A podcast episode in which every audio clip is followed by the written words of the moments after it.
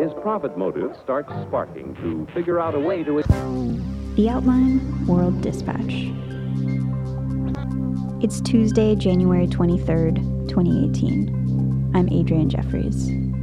Today on the Dispatch, phone numbers are dead, and the joys of a cryptocurrency mystery box. Here's the Dispatch. The future. This is a reenactment of a possible millennial conversation in a modern day social situation.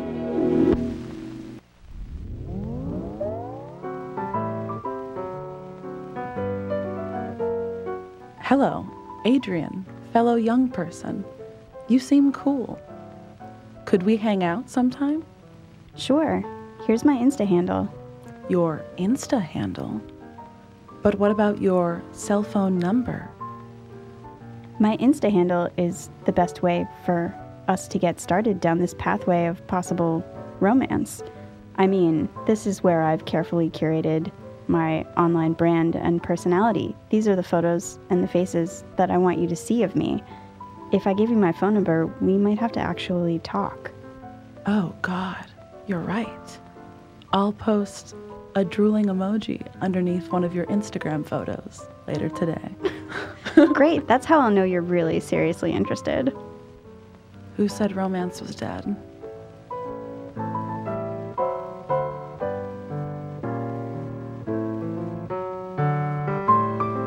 Like most things on the internet, it's hard to trace it back to a specific time and place. Earliest beginnings had to come from about uh, December 2013, which is when Instagram launched their new feature, Instagram Direct. Paris Martineau is a staff writer here at The Outline. The days of nervously asking someone, like, what's your number? are over basically. In both, uh, I guess, romantic and professional settings, Instagram handles have replaced phone numbers. Why do you think this trend is picking up steam? I think that the um, like the practice has only grown more popular lately because of dating apps like Tinder or Bumble. People are already in a habit of learning a bunch about a person before you even really go to meet them with them on your first date. Why do you think this is Instagram and not Twitter or Facebook?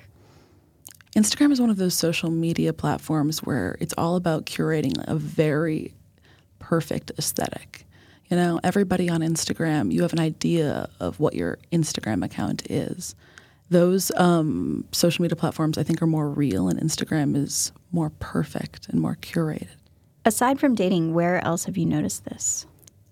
It's also strangely uh, popular in the professional world. I spoke to Vinay Umapathy, who is an artist working in New York. Hey, Paris. Hey, how's it going? Well, good, how are you?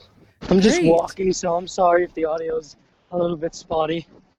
He told me that the practice is actually really popular among a lot of his coworkers. Like academically, but professionally, I don't text people. Like, I mean, I run an art collective. I'm a creative director of an art collective that's an entertainment company. I don't use, like, phone numbers are almost like unprofessional, like unprofessional. I said unprofessional.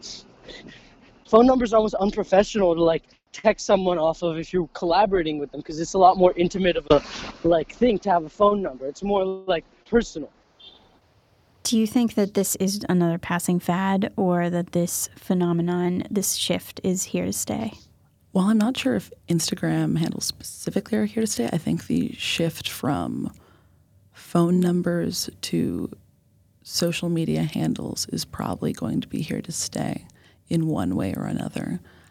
I think that it's I think that the lines between our on and offline uh, personas have been blurred, and I don't really think that there's any way to go back from that. In like the entertainment world and in the marketing world, which I also like have like professional experience in, Instagram's a new business card.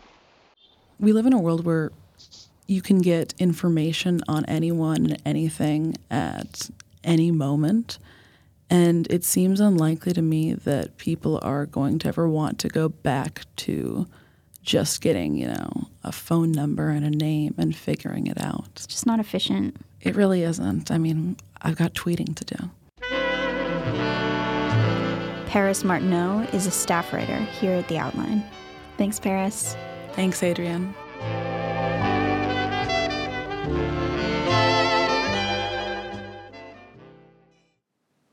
We'll be back after this break. Remember, we have other great stories up on the outline today. Gaby Del Valle discussed why Hollywood should have banned Woody Allen years ago. And Ann Derrick-Gaillot argues why high performance wear is perfect for low performance activities. You can find links to those along with today's stories in your show notes or at theoutline.com. The future.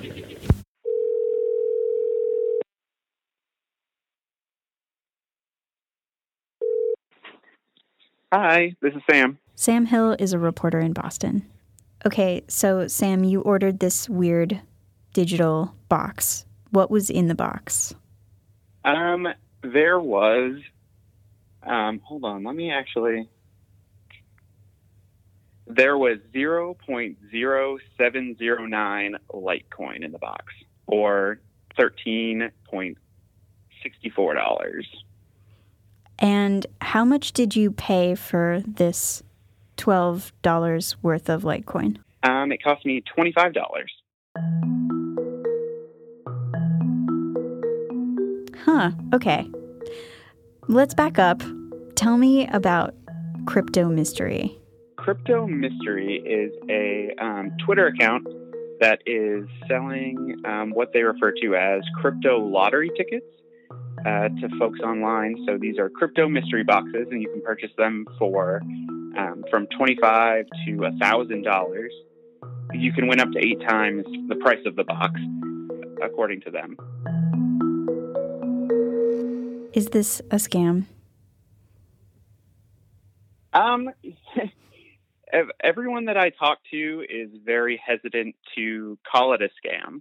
Um, I think a lot of people in the crypto world are um, hesitant about contributing to media that might be, you know, out to get crypto or make crypto sound bad. But um, if it wasn't crypto, I like to think of it if it wasn't crypto related, um, would anyone buy into this? And I think people would think it was an obvious scam. The reason people are interested in it is because it's a surprise.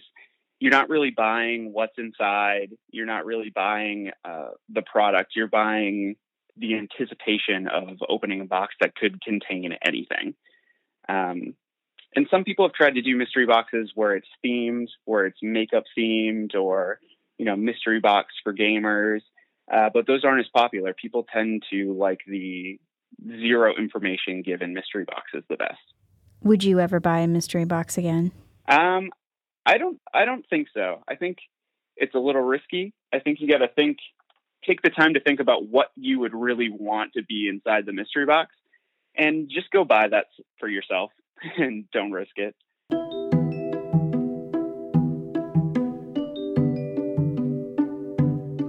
Well, I hope that this investment somehow works out for you. Yeah, it's uh, my Litecoin is up about fifty cents right now, I believe. So uh, it is it is on its way up. Sam Hill is a reporter in Boston. Thank you, Sam. Yeah, no problem.